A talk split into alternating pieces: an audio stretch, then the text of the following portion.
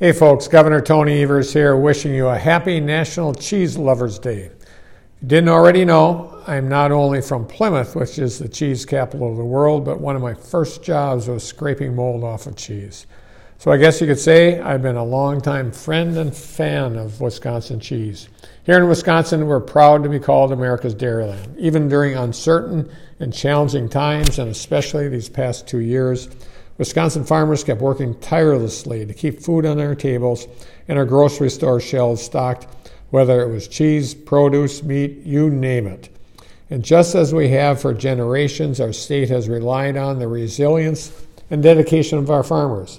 That's why we've been working hard to get support to our farmers and recently announced that we've supported more than 20,000 Wisconsin farmers who have received a total of $50 million through my 2021 Farm Support Program.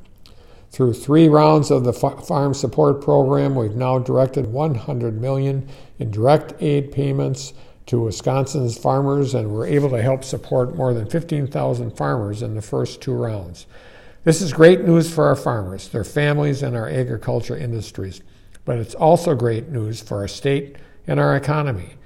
As so many folks are worried about rising costs and supply chains, chain issues affecting our communities, we know that having a strong agricultural co- economy and supporting our farmers are critically important to our state's success and ensuring we have what we need here at home.